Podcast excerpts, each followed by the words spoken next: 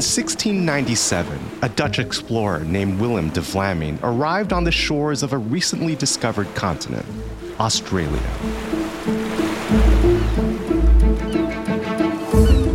As he navigated this new land, Willem came face to face with a creature that, to Europeans, was as mythical as Bigfoot. That creature? A black swan. Willem's discovery proved that Europeans had been spectacularly wrong. It showed that a single event can shatter a belief held for centuries. Just as the saying goes, absence of evidence is not always evidence of absence. Nassim Taleb popularized the term black swan when he argued in 2007 that in a networked world, organizations and individuals must be prepared for and even expect the unexpected. He distinguished these unprecedented events from other extreme situations, known as tail risk events. Black swan events may be difficult to imagine, but they seem to be increasingly frequent. Recent catastrophic events are certainly proving this to be the case. With more unforeseen events shaping our world, can we learn to expect the unexpected?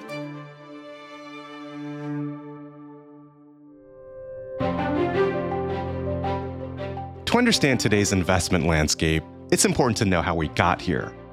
I'm Albert Chen, and this is The Outthinking Investor, a podcast from PGIM that untangles the past, the present day opportunities, and the future possibilities of the financial tools we take for granted. In this episode, we'll talk with three experts on black swan events and tail risk events. Kevin Coldiron is a lecturer in finance at the University of California at Berkeley and a co author of the book The Rise of Carry Laura Veldkamp is the Cooperman Professor of Finance and Economics at Columbia Business School. And Sushil Wadhwani is Chief Investment Officer at PGIM Wadhwani, a boutique within PGIM, and a former member of the Bank of England's Monetary Policy Committee.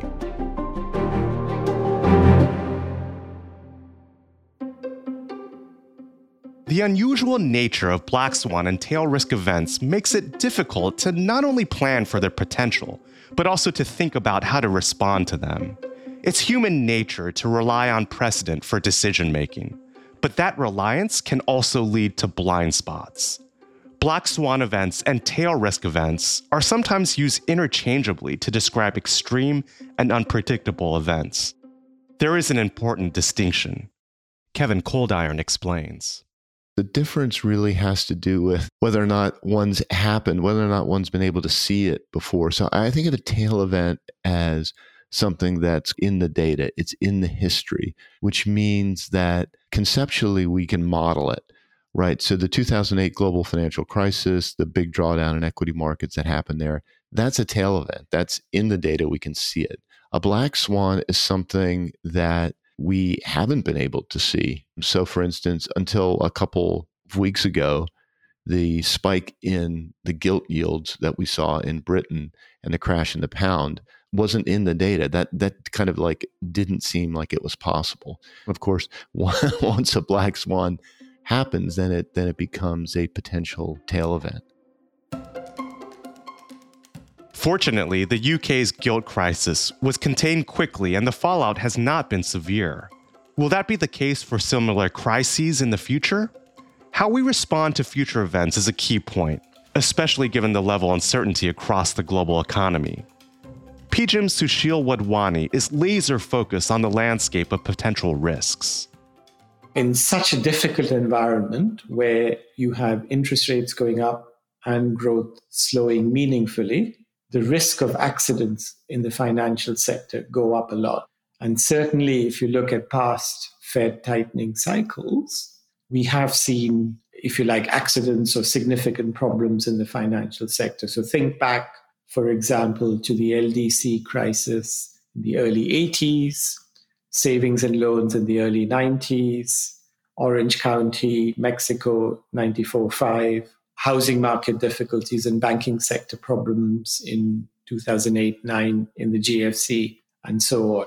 And therefore, I would argue that with not only the Fed, but other central banks raising rates meaningfully this year, the risk of such accidents has gone up very significantly. And it's not only the current economic environment that's likely to produce more frequent risk events. Here's Laura Veldkamp. Part of the reason that events that we would have considered rare are starting to seem more likely is that the world is changing rapidly. Technology is changing rapidly. Our climate is changing at a faster pace now than it was before. And so these create shifts in probabilities. Things that would have really truly been unlikely in the 1980s are probably much more likely today. And that creates a lot of uncertainty. Another key factor for black swan and tail risk events liquidity. Kevin Coldiron's recent book focuses on carry trades as an important aspect of liquidity and liquidity related tail events. What we've seen in the last 30 to 40 years is most of the time the private provision of liquidity through carry trading makes markets seem very liquid, and that means it's easy to trade and credit is easily available. Carry trades are positions that make money when volatility is low. One of the most common types of carry trade is where an investor borrows money in a low interest rate currency and invests that capital in a high interest rate currency. The spread they receive between the two rates is the carry. But to make a lot of money on this trade, you need leverage. And that's where things get unpredictable. Because those trades are short volatility, when volatility emerges, carry trades lose money very quickly, and that liquidity provision is withdrawn, and you have crash 1998, 2008, 2020. And in each of those cases, um, the central bank has to kind of step in and become a public provider of liquidity. So I think the specific lesson that we need to take away from that is that the apparent liquidity in the markets is very dependent on the growth of of carry trading and can evaporate quickly. And the lesson that I think a lot of people have drawn is that well that's okay because central banks will step in and provide that liquidity. But the key difference between now and those three events that I laid out, those three events all occurred in a world where the main concern, the main pressures were deflationary. Deflationary certainly isn't a word you might use to describe the world today. Now, the central bank is actively trying to counter inflation. So, if it did need to step in and provide liquidity in a crash, it would be going against its you know stated aim of of basically tightening monetary policy. So that sort of intervention would then risk the credibility of the central bank. And it could be, you know, I, I, typically tend to think of the Fed because that's the most important one out there, but it would really be global central banks in that case. And then you then you have a risk of them not being able to suppress volatility, volatility continuing to rise. So I think the the lesson, the main lesson is that uh, liquidity in our world is is fragile. You shouldn't really rely on it. It's easy to get complacent about liquidity risk. Liquidity risk has been mostly low over the past couple of decades, which seems to have reinforced all kinds of carry trading. Should we worry that institutional investors now see liquidity as table stakes? Not necessarily, according to PGIM's recent research. So, certainly, if, for example, one looked at the survey that PGIM carried out of 400 senior investment decision makers at institutional investors globally, PGIM found that the three global tail risks, top uh, global tail risks, were an unexpected liquidity crunch in key capital markets, which does indeed overlap with the sorts of financial market accidents i have been talking about. And I guess if you think of this tail risk as being a kind of earthquake, then an early tremor was seen in the UK uh, with the problems that we saw uh, with the LDI strategies run by many, but not all UK pension funds. That certainly, to me, was to some extent the canary in the coal mine in terms of the liquidity issues that we might see recur as the global tightening cycle continues. The second highest risk that investors identified was a military conflict in the South China Sea or Taiwan Strait. That could seriously impact global asset prices. The third one, uh, which to some extent has some relationship also to liquidity issues, but one which investors were pretty worried about, was the possibility of a cyber attack which disabled a major financial platform or a government agency for a significant period of time. Now, the overlap between this and the liquidity crunch is that, of course, if it did disable a major financial platform, it would mean that many investors around the world would not be able to liquidate some of their holdings. And it would therefore likely raise liquidity issues for them. Markets generally don't like uncertainty, but they've been stable for the most part, even as risk factors have increased. Could the frequency of tail risks be changing the way we think about risk? There are two competing forces. One is if I see an event that I've seen before, I say, Oh, I know what this is. I know how to respond to this. So I remember at the start of the financial crisis, the guy in the office next door to me was from Argentina. And one night the president comes on TV and prime time and says, Don't worry, the banks will be fine. And as soon as he heard that, he said, I just bought gold, big physical blocks of gold, because I've heard that statement before. And I know that when a politician comes along and says, Don't worry, the banks are fine, they're not fine. And so he reacted very promptly and in a very strong way to a threat that was similar to something he'd seen before. I hadn't seen a statement like that before. And my response was, oh, great, they're on top of it. They'll make sure the banks are fine. And I left my money in the bank. So, having seen an event, having lived through an event, can create an increased sensitivity to stimuli, to circumstances that look similar to that event. But if we see this event over and over and over again, it starts to become a little less frightening. Market participants are humans. We each have our own subjective views. So even if we're running quantitative models, we inject our own interpretations. For Sushil, the key is having a risk oriented framework in place that anticipates black swan and tail events. I've always believed that it's very important to prepare portfolios for the possibility that such unexpected risks might materialize. Now, clearly, you know, diversification goes some of the way, but I think when you do diversify, it's very important to make sure that one includes strategies that have this kind of asymmetric payoff, i.e., strategies that will particularly make money when equity markets do poorly. Now, if you look around, what at least some of uh, our investors do routinely is they hold options based strategies within their portfolio. So it might be something as simple as a put option, it might be something just slightly more sophisticated, like an equity collar, or it may be a much more sophisticated options based strategy. While operationally complicated, these strategies generally involved holding options, usually put options, that give the investor the right to sell certain securities at a certain price level. That effectively protects the portfolio when there's a large drop in price of these securities. Of course, the catch is that they can be expensive and complicated to manage. Others include trend following strategies because trend following strategies have the well known property that if equity markets fall gradually over a sustained period, then they do tend to make money as well. Uh, and in my experience, those are the two main things I see our investor base do. Markets are by nature dynamic and constantly moving. So, where should investors look for the biggest potential tail risk events?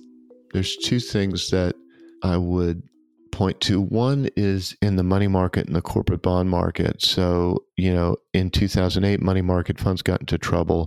They typically now mainly just invest in government bonds. They really don't hold any corporate bonds. But replacing that has grown up this this kind of quite interesting and diverse ecosystem of corporate bond ETFs. And they now hold double the amount of corporate bonds that money market funds did at their peak. So I think of those as kind of a, an ecosystem of cash substitutes, right? And the more stable the market is, the lower volatility, the more people kind of crawl out on the risk spectrum and hold corporate bonds ETFs that have longer durations, more credit risk, et cetera. And then when volatility emerges, people quickly rush back down um, out of those, you know, kind of riskier ETFs and eventually into cash. And that's exactly what we saw in the spring of 2020 is that liquidity in these corporate bond ETFs totally evaporated. Um, a lot of them traded briefly at very high discounts. And that's why I think that the Fed had to intervene and say that it was prepared to purchase corporate bond ETFs and corporate bonds themselves because otherwise there would have been, you know, a, a huge spike in credit spreads. So that's now a known risk or a tail risk. When I look at what happened in the gilt market, right, you think about that. That's a government bond market where yields were spiking, you know, in an unprecedented way in a, in a matter of days. And now that's in the data. That's gone from being a black swan to being a tail event. And because it's now in the data, that means that there's knock on effects.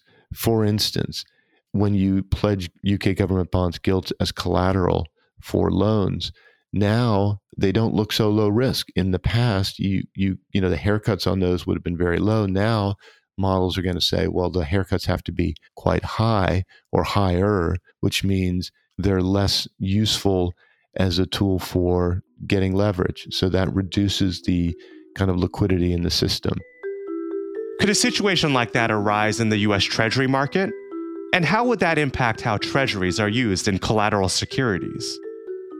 Longer term, you know, the risk weighting in, say, bank portfolios of treasuries would have to be reevaluated. So, a delevering in the treasury market that led to a big unexpected spike in yields systematically would have systematic, I think, and long term effects on liquidity because it would move from being a black swan to a tail event, and then models would have to be adjusted, and the long term allocations would have to change, and then you know the Fed would likely have to intervene and stabilize the market, which of course it doesn't want to do because it's trying to do the opposite. Um, and so that you'd have inflation uncertainty increase as well. So that's the real risk that I worry about right now is something breaking in the in the treasury market. Laura Veldkamp echoes that concern, along with a couple of other risks on the horizon.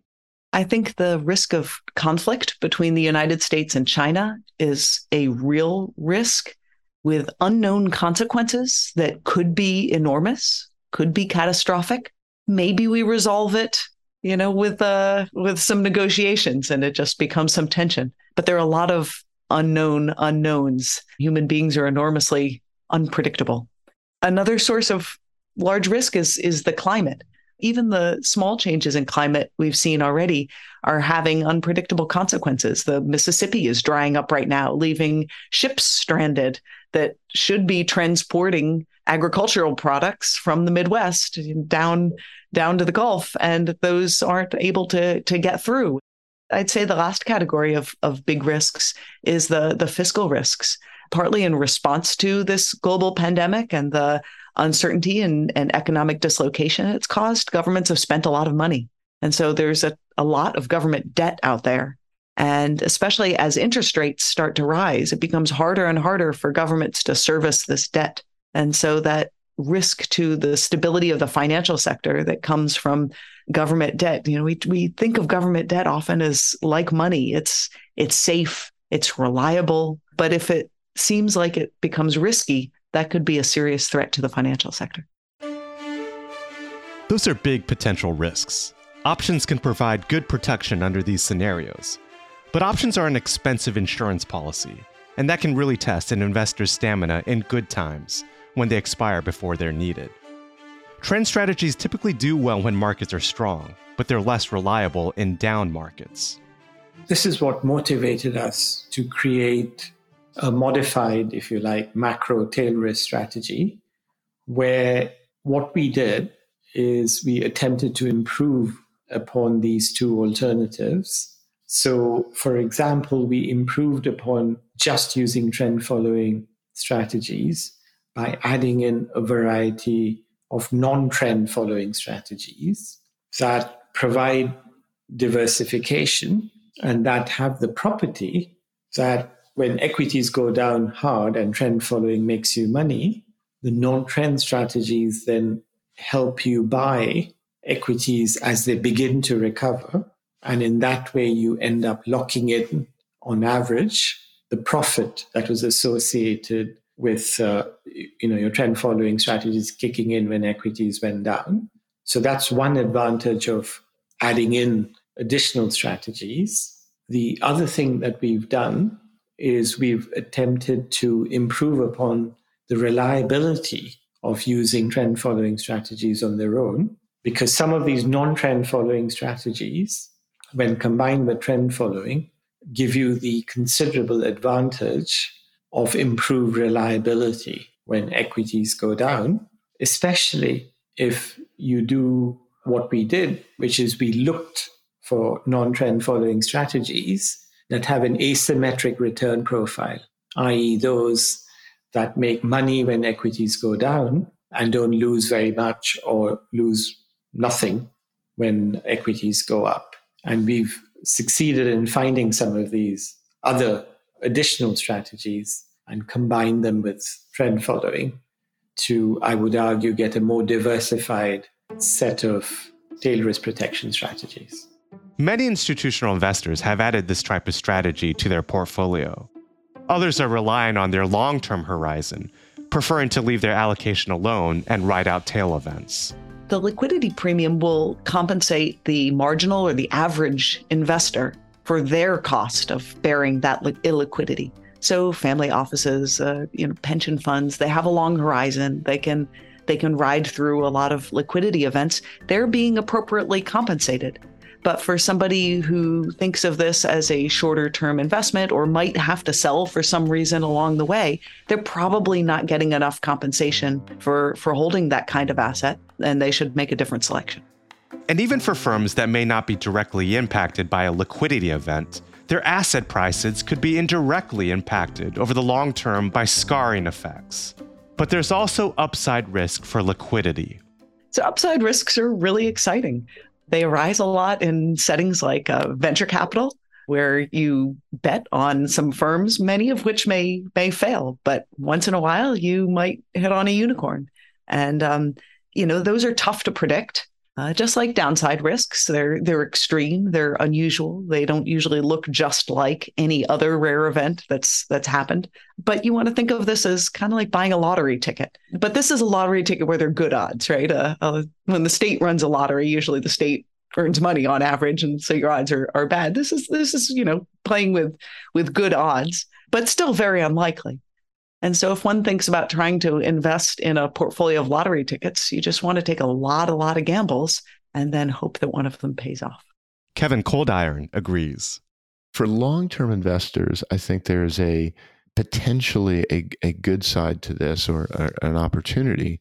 And we talk about this in the book. We, we identify the S&P 500 as kind of the center of what we call the global carry trade. And the reason it's the center is because the ecosystem surrounding it. So the ecosystem of products around the S&P 500 are ultra liquid and that has created this function of kind of the insurance market for for risk assets around the world. So the downside to that is when risk increases, when volatility increases, there are very steep drawdowns. But the flip side of that is that there's a liquidity premium embedded in the S&P 500 that we don't think is embedded in other markets.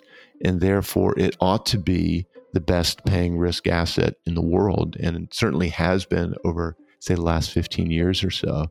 For long term investors, if you can tolerate those big drawdowns, then you should be rewarded for that. There is a liquidity premium in the S&P 500 that will make it, in our view, as long as this carry regime continues, will make it the best paying risk asset in the world.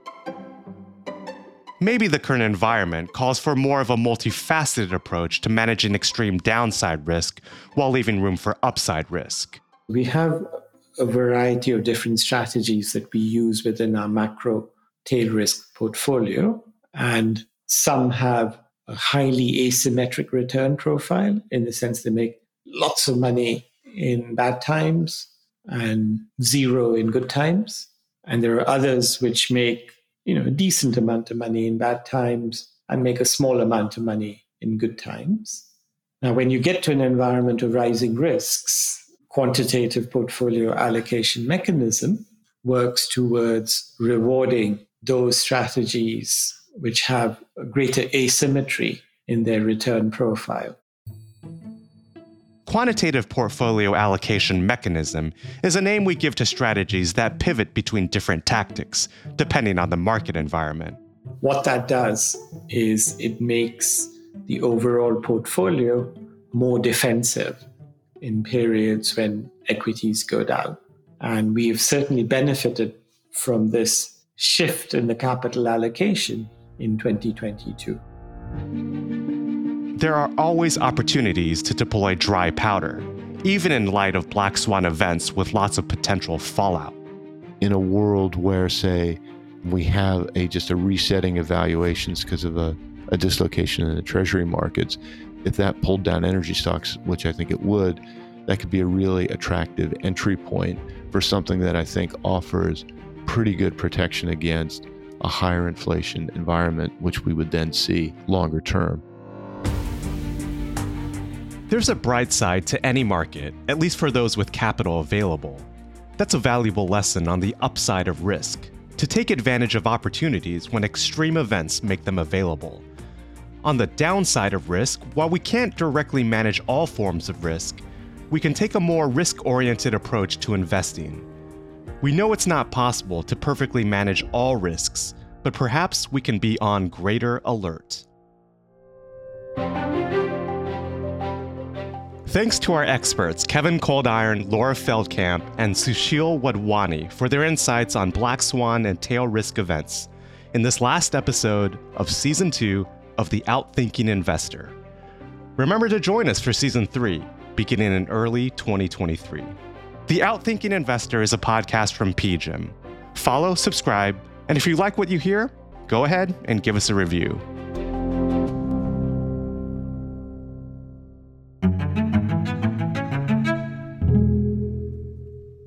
This podcast is intended solely for professional investor use. Past performance is not a guarantee of future results. All investments involve risk, including the loss of capital. PGIM is not acting as your fiduciary. The contents are for informational purposes only, are based on information available when created, and are subject to change. It is not intended as investment, legal, or tax advice and does not consider a recipient's financial objectives. This podcast includes the views and opinions of the authors and may not reflect PGIM's views. PGIM and its related entities may make investment decisions that are inconsistent with the views expressed herein. This podcast should not be reproduced without PGIM's prior written consent. No liability is accepted for any direct, indirect, or consequential loss that may arise from any use of the information contained in or derived from this podcast. This material is not for distribution to any recipient located in any jurisdiction where such distribution is unlawful. PGIM is the global asset management business of Prudential Financial Inc., which is not affiliated in any manner with Prudential PLC, incorporated in the United Kingdom, or with Prudential Assurance Company, a subsidiary of M&G PLC, incorporated in the United Kingdom. Copyright 2022. The PGIM logo and the rock symbols are service marks of PGIM's parent and its related entities registered in many jurisdictions worldwide.